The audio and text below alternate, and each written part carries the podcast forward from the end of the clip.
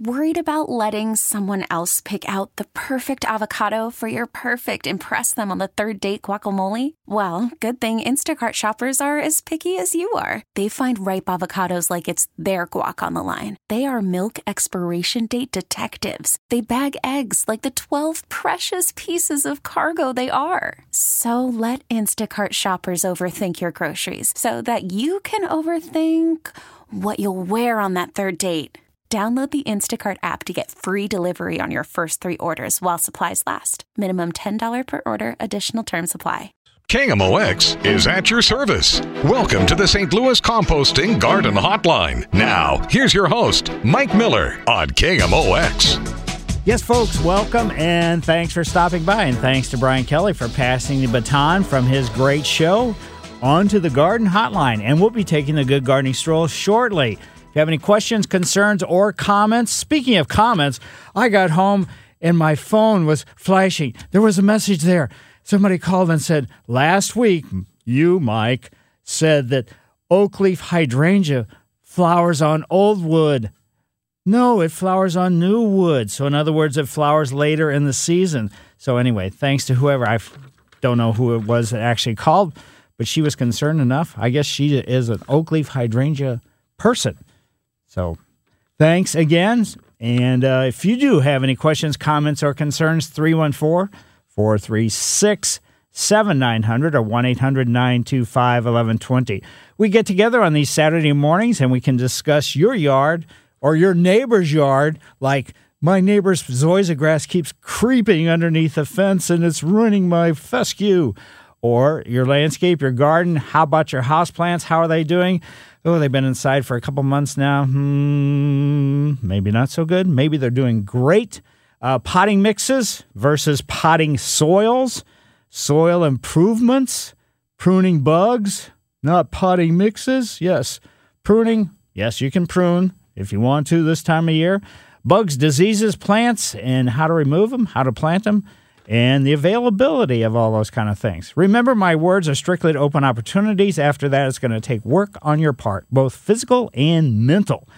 Gardening is a great marathon where you have a whether you have a single plant sitting on an end table in your living room or you have a yard full of stuff, it doesn't matter. It's a marathon. It goes on and on and on and on. It's a never-ending marathon, actually. So this is your show, and I certainly appreciate you being here. Thanks to Brian Brian, no, it's not Brian producing. Brian doesn't produce, Greg produces. And he's producing again today. I'm Mike Miller. I've been hosting the Garden Hotline since 1994. Written five gardening books, two are currently available at various locations. And I write articles for the Missouri Gardener magazine. I just finished the article for the May June issue. That shows you how far ahead I have to submit those articles. I won't tell you what it's about, but anyway. You can just go to the Missouri Gardener magazine. My articles are always on the last page of the magazine. Hmm, I was wondering about that. Why am I the last page? But anyway, during the week, I do what I call a walk and talk, which is a landscape consultation. The day after the show, I'm headed to Frontenac off Conway Road. And uh, you can go to my website, www.mikemillerdesigns.com, the homepage.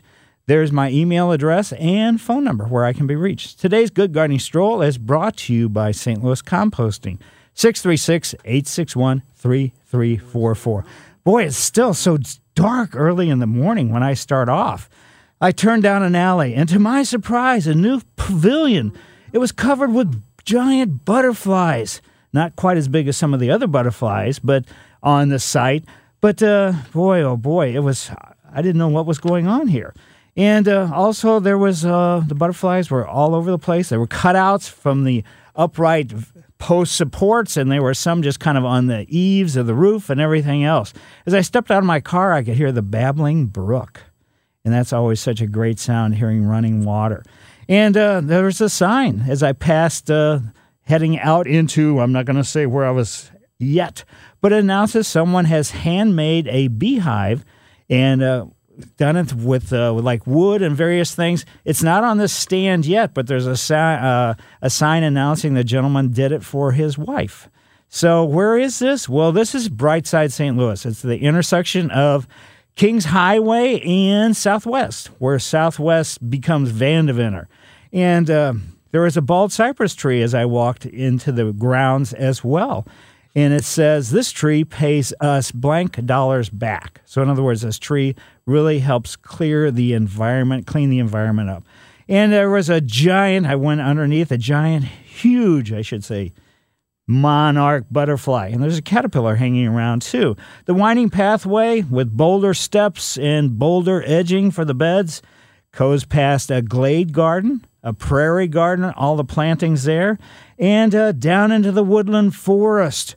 Massive sunflowers, and with benches surrounding the circular patio. And the pathway, inside the pathway, there are pavers, which lists many of the major contributors to Brightside St. Louis. Rain barrels on the backside of the fence as I headed back towards my car say we collect water off the roof and we're going to be using that to water our plants. And that those rain barrels are right behind a red bud tree. Uh, it was so much going on in this relatively small space. You'll have to stop by if you've not done it before, or if you have done it before, stop by anyway. Things are kind of dormant this time of year. There's no getting around it, the ornamental grasses and everything else. But still, it's just kind of nice to walk through. It's, uh, you know, kind of an oasis out in the middle of, I shouldn't say in the middle of nowhere, in the middle of a major intersection. So uh, stop by and enjoy Brightside St. Louis. Mike Miller, KMOX Garden Hotline, back after these messages. Welcome back to the St. Louis Composting Garden Hotline with Mike Miller, sponsored by Allen's Tree Service on KMOX. Yes, folks, any questions, concerns, or comments? 314 436 7900 or 1 800 925 1120. Every day, every couple days a week, I walk down from our home near Christie Park down to the Schnucks at Hampton and Gravois.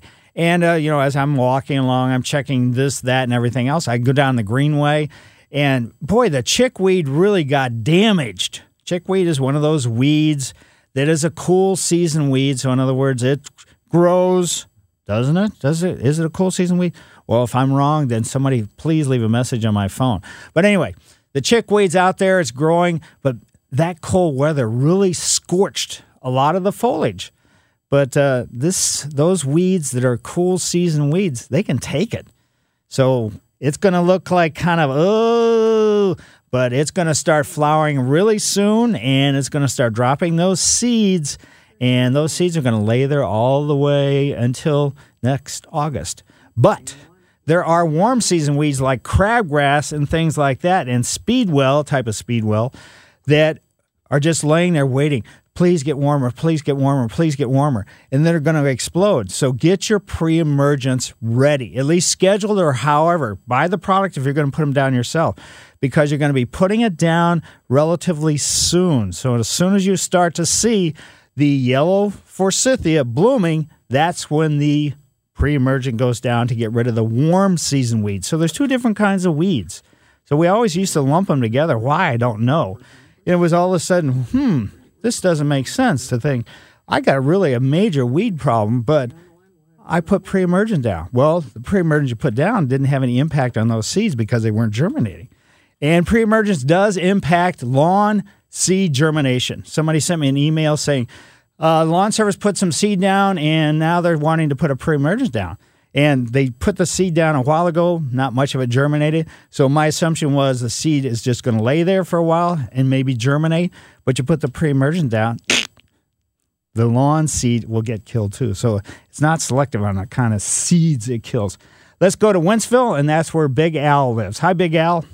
Hi, Mike. Hi. Uh, is it true that uh, grub worms do not uh, bother fescue lawns? Uh, basically, they go and do major damage to bluegrass. They may do a little bit of damage to fescues, but for the most part, fescue has a really tense and dense root system. Same with zoysia. So it's bluegrass that's really impacted by grubs. Okay, well, thank you very much. Certainly. And that's not to say there won't be a little damage, but it's not going to be devastating like it is to bluegrass. So thanks, Al. And now let's go from Wentzville to Chester, Illinois, and see what's going on with Steve. Hi, Steve. Hi there. How you doing? Good. Hey, I have a oleander tree. I've had a couple, three years, and this winter, like right now, the leaves on it are just kind of like folding up. Is that too much water or not enough water? My guess is oleander really likes it dry. They use oleander a lot in California along the highways where virtually in those parts of California there's very little rain. So if you've been watering on a routine or regular basis, even though the plant is three years old, the root system may be diminished. But if the leaves are folding up, that usually kind of indicates root problem, and that's not a good sign. And my thought is probably it is going to be a circumstance where it's been overwatered. Okay. So because usually underwatering out. is going to wilt, not fold. Okay. So just let it dry out then, more or less. Yeah, and keep your fingers crossed because a lot of times, if the root system's been damaged by overwatering, it it's not able to recover. Oh, so, okay, okay. What you well, could do is pull it out of the pot, and I don't know how big of the pot. Maybe it's a two gallon, maybe it's a five gallon, or whatever, and just shake a lot of that potting mix that's on it off, and then okay. get some other potting mix, not potting soil, and put it in there, and don't water, and see what you know. See if you can kind of help the recovery. Okay, great.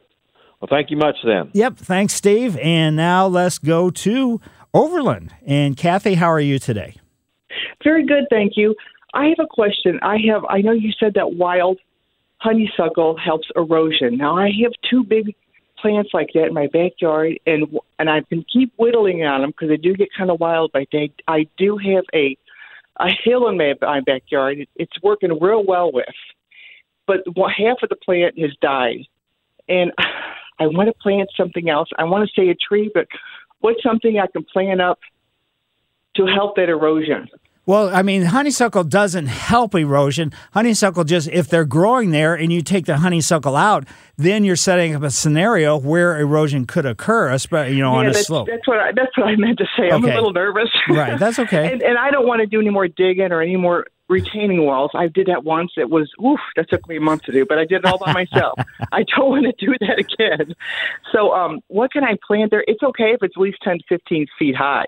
Okay, so yeah. I mean, is this a slope? Is this in the sun? Is this in the yeah, shade? Yeah, good way to put it. It is a slope. So it's sloped. It's sloped down to my neighbor's yard, and, and and go ahead. Oh, and also, is it in the sun or is it in the shade?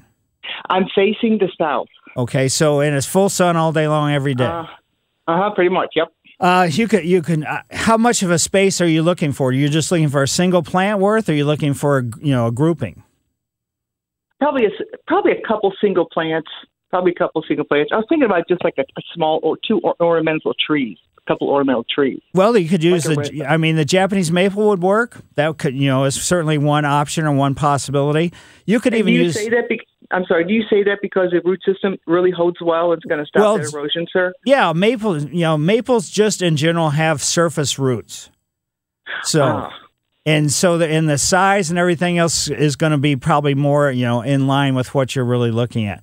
There's also, uh, if you want something evergreen, I mean, you could even use just a regular type of, let's say, spreading yew, which is not a tree; it's an evergreen. Yeah, see, I thought about that, and that's a real good idea because they, I mean, they have surface roots as well.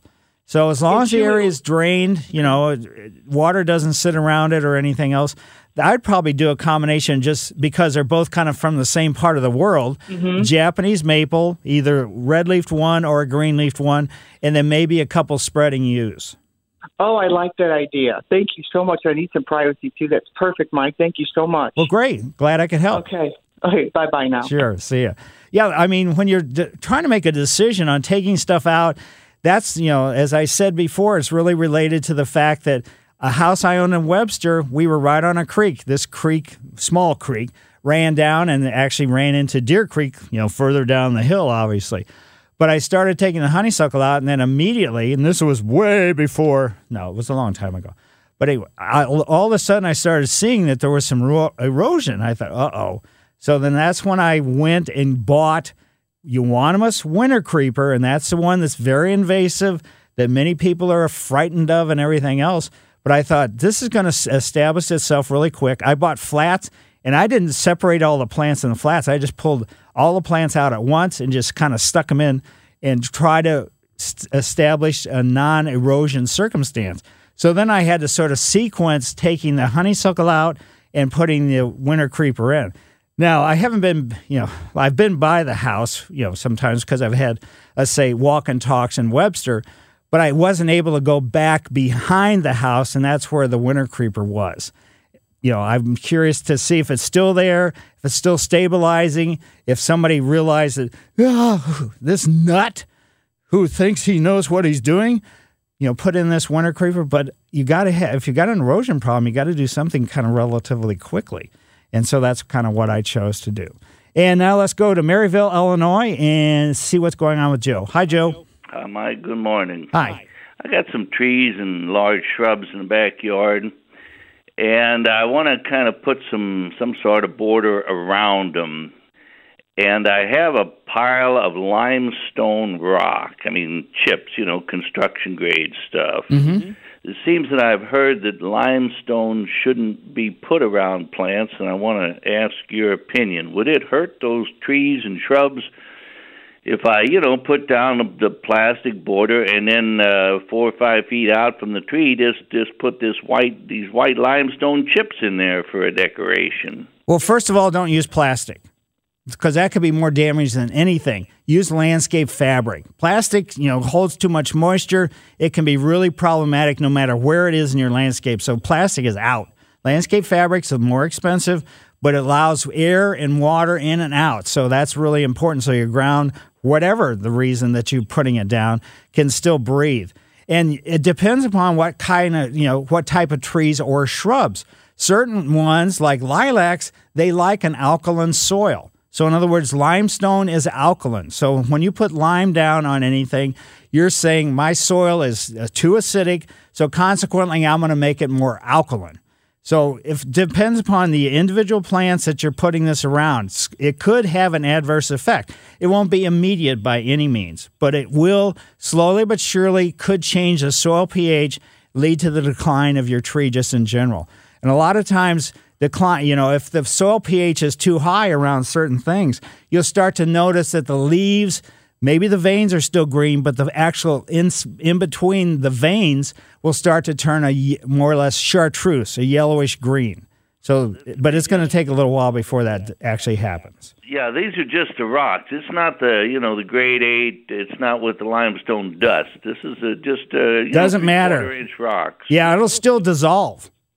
Really? Yeah. I mean, you, you won't notice it. You won't go out there, what happened to all my rocks? But slowly but surely, it just leaches some into the ground due to rain, due to if you water or anything else. Well, I got some of those. I think they call them a flaming red bush or something. They get real red in the fall. Yeah, burning bush. Yeah, yeah. That's probably, you know, it's pretty versatile. That's why you see it a lot in parking lots. So I can take, in other words, when they put you put it in a parking lot, then the chances it might get salt spray because somebody's put brine down, you know, as a de-icer. So that one, you know, they should be okay. Okay, yeah, it's kind of a poor man's uh, marble chips, I guess.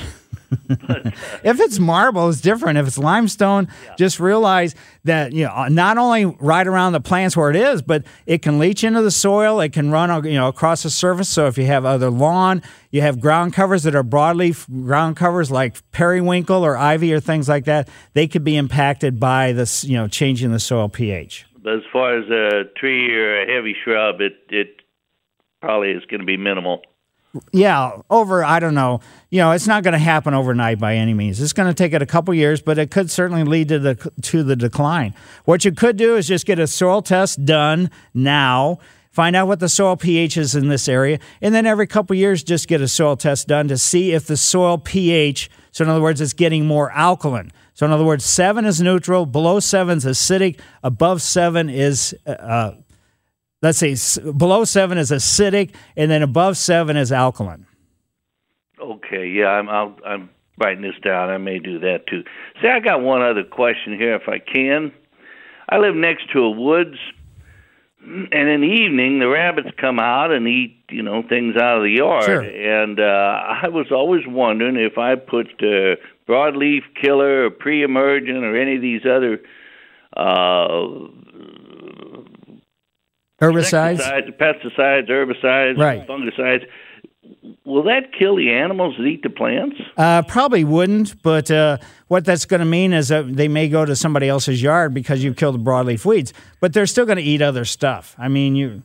But I wouldn't be killing the rabbit population. Generally by- not. I mean, I'm not going to say that it wouldn't, you know, possibly happen, but for the most part, herbicides should not have an impact on anything, you know, animal wise. That's, I mean, sure, there's probably going to be cases where it has, but for the most part, it does not.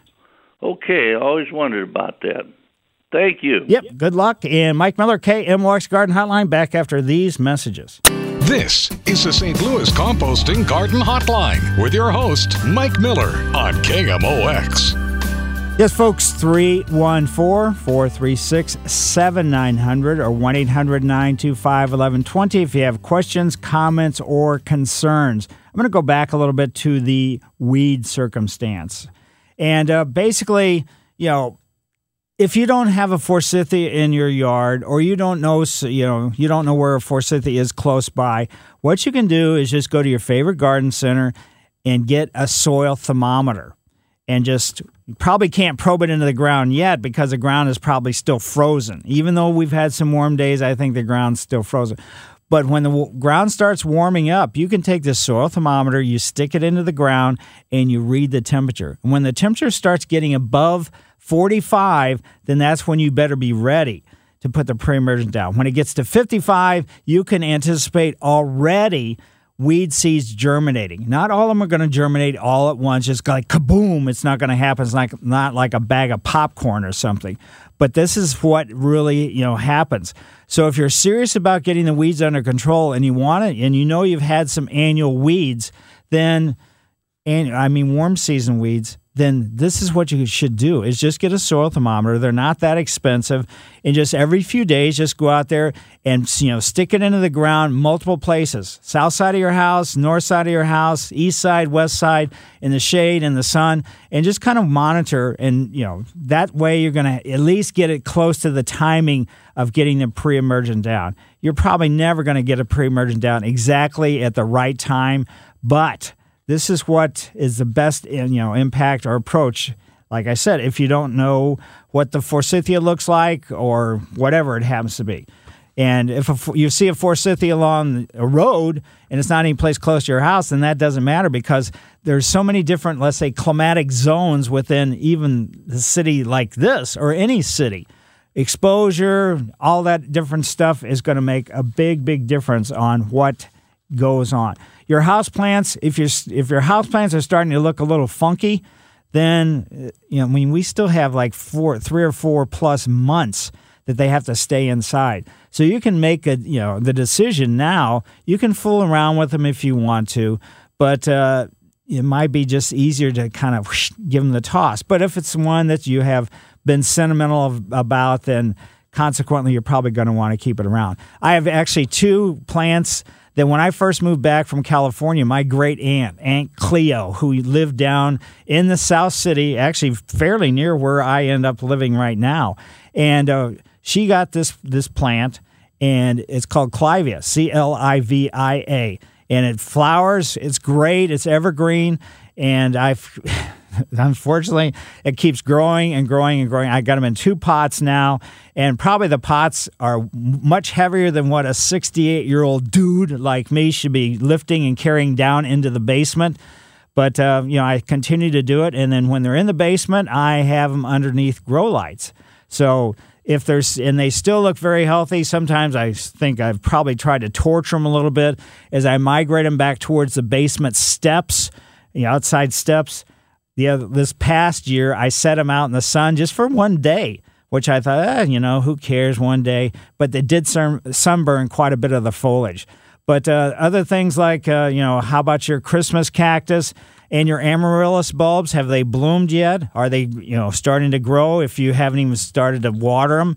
You know, soil temperature, potting mix temperature, all that stuff makes a big difference. The ones that I've had for a couple years, I have them in my office on top of a shelf, which is near the heat vent for the furnace. And just now they're starting to break dormancy. So I like to have some of my stuff like, you know, the amaryllis bloom kind of out of sequence. I did notice the other day I have bulbs planted in all kinds of different pots.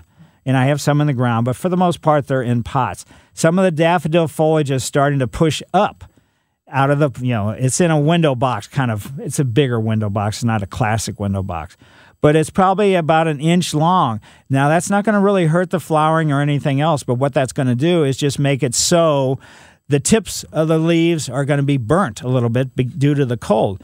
And it just shows you this is on the north side of my house. They're on the front steps going up to my front door. And that's an area where snow, ice, and everything else, that's the last you know spot it ever melts.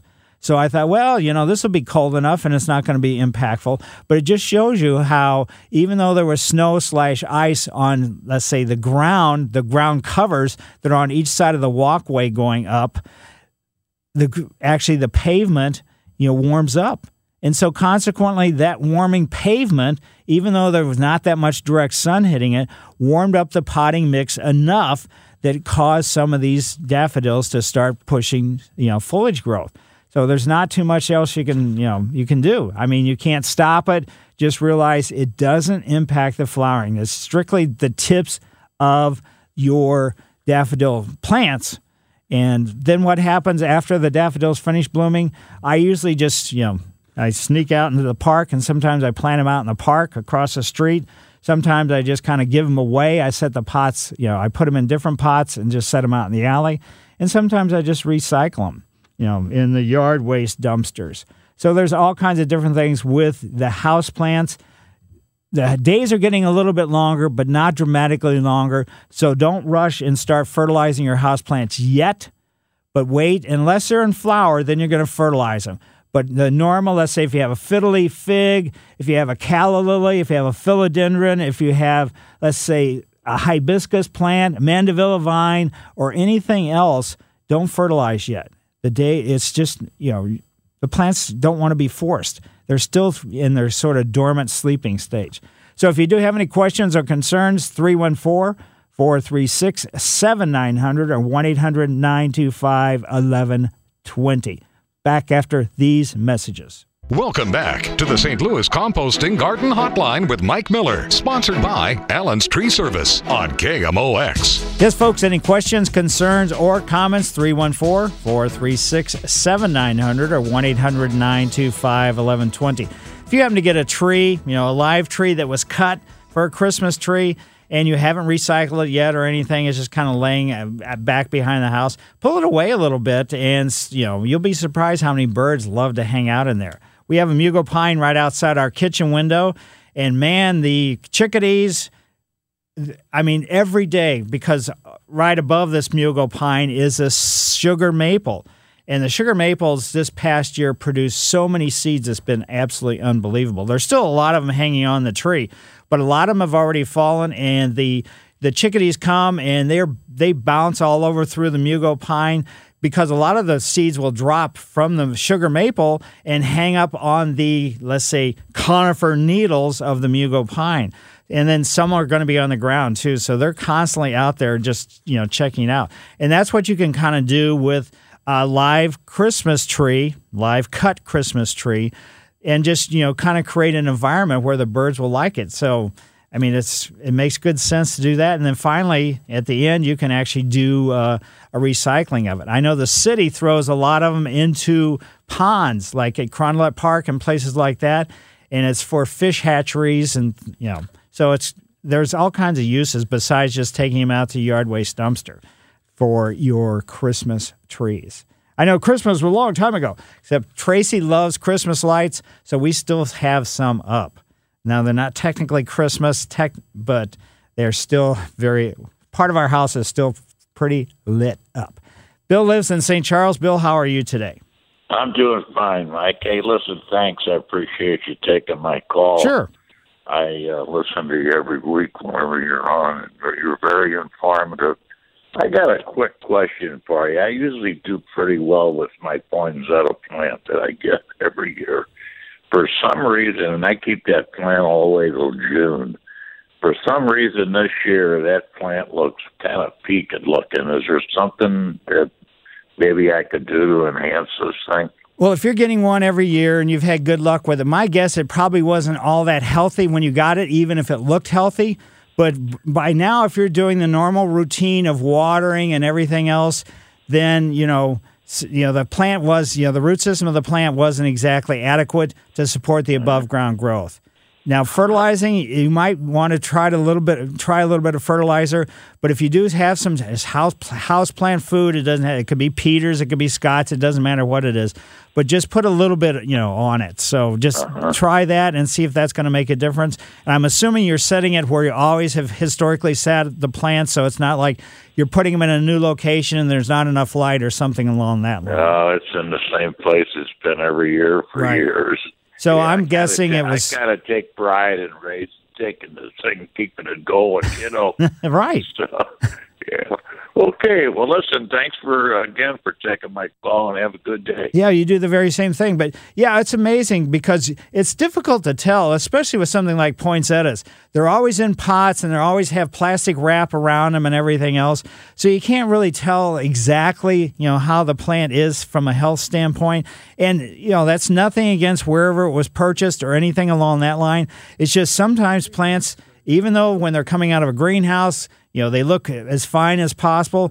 But, uh, you know, when you get them into a home, some of them are going to react a little different than others, and especially if they don't have a root system. But if if you were new as far as that goes, that would be a very different story. But if you've had a history of growing the poinsettias after Christmas for six months, then that means to me the plant wasn't in ideal shape. Joe lives in St. Louis. Joe, how are you today? I'm doing well, thank you. Uh, I was calling Mike. I have a place out in the country. I was wanting to plant some. Joe, you kind of cut out. Oh, I'm sorry. Oh, can you hear me? Yeah, go ahead. Okay, I'm sorry. Uh, I have a place in the country, and I was wanting to plant some bald cypress trees. I have a small lake out there. How early would it be okay to plant these trees? I was hoping to do it this spring sometime. Yeah, as soon as they're available. Oh, okay. So when the garden centers start carrying them, then you should be able to plant them. Okay, great. And, uh, and if you want kind of a natural setting, maybe get some different sizes.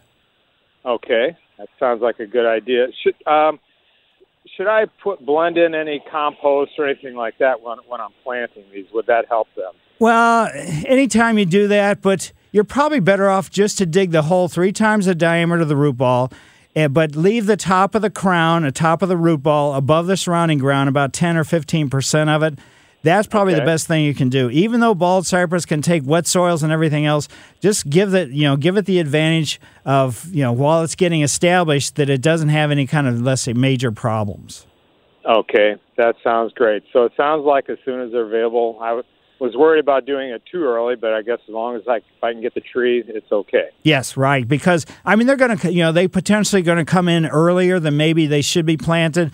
But if you know, that's you. That's usually it's on the cusp, and it shouldn't be problematic from the standpoint if they're planted properly. Put a couple inches of mulch around, the, you know, over the top of the root ball. That's what you really should probably do as well. But putting any compost or anything into the hole, I wouldn't do that necessarily. Okay, sounds great. Well, listen, thank you very much. I appreciate all your information every Saturday morning. Well, thank you for having me on your show. Thanks, Mike. Sure. Now let's go to Alan, and Alan's in Illinois. Hey, Mike. Hey, I got a question about some spireas that I have. I've been using them for a border, and uh, they're about, I'd say, 20 years old, maybe a little older. I put them in myself, but they're they were beautiful for years, and they still are. They don't flower nearly as good as they used to. I was wondering if I could cut them back. I mean, cut them back drastically without hurting them. Well, if you cut them back drastically, uh, recovery might be a little bit iffy because the root system, you know, needs that, you know, they send nutrients and moisture up through the root system up to where the foliage is, and the foliage then uses sunlight to make food, and you know, it keeps the plant healthier. But probably what I would do rather than cutting them back drastically, I would go through with each shrub. Now, is this the spring blooming one or is this a summer blooming one? No, it's spring. In the spring, it blooms. Yeah. So I would just go in because you know by pruning now, uh, you're cutting off you know potentially some flowering. But what I would do is just with each shrub, I'd cut about half the stems coming up out of the ground back to uh, you know about a foot or so. I'm assuming this you know this is probably I don't know which variety that you have. It could be Snowmound. It could be several different types. But half you know cut half of it back, the stem back. And half the number on each shrub and then see what kind of reaction it has as far as you know production wise and everything else father you know in 2019 Yeah. Well, when I put them in, you know, I, I they were real small, just kind of like whips. Almost, Sure. And and I put them about four foot apart, something like. Now they're grown together, you know, like a fence. right And the reason I want to cut them back is because in the spring and in the summer, I notice I get uh, poison ivy comes up through Ooh. them, and I got to get in there and try to cut that out of them, you know. And man, it's a job to get in there, you know. And it'll be right in the middle of it. There'll be a big stalk of poison ivy will come up through there, you know. well the poison ivy stalks are still there so if you yeah, can fi- it, it, it's hard to get to them though. These are old. These spireas, you know. right uh, and that's why I was wanting to cut them down. You know, I was they're like probably maybe seven foot tall, some of them, and Right. probably fifteen foot around in diameter.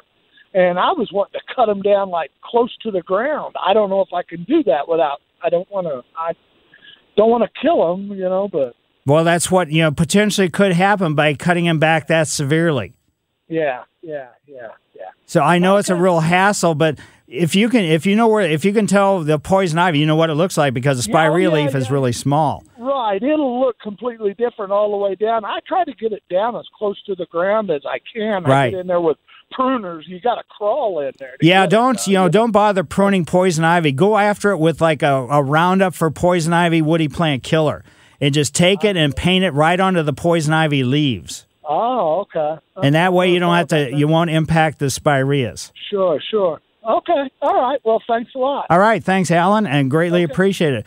And if anybody else has any questions for next hour, 314 436 7900 or 1 800 925 1120. And boy, oh boy, isn't it nice to see the sun? They kept talking about it's going to get cloudy. No, don't let the clouds. Mike Miller, KMOX Garden Hotline. This episode is brought to you by Progressive Insurance. Whether you love true crime or comedy, celebrity interviews or news, you call the shots on what's in your podcast queue. And guess what? Now you can call them on your auto insurance too with the Name Your Price tool from Progressive. It works just the way it sounds. You tell Progressive how much you want to pay for car insurance, and they'll show you coverage options that fit your budget. Get your quote today at progressive.com to join the over 28 million drivers who trust Progressive. Progressive Casualty Insurance Company and Affiliates. Price and coverage match limited by state law.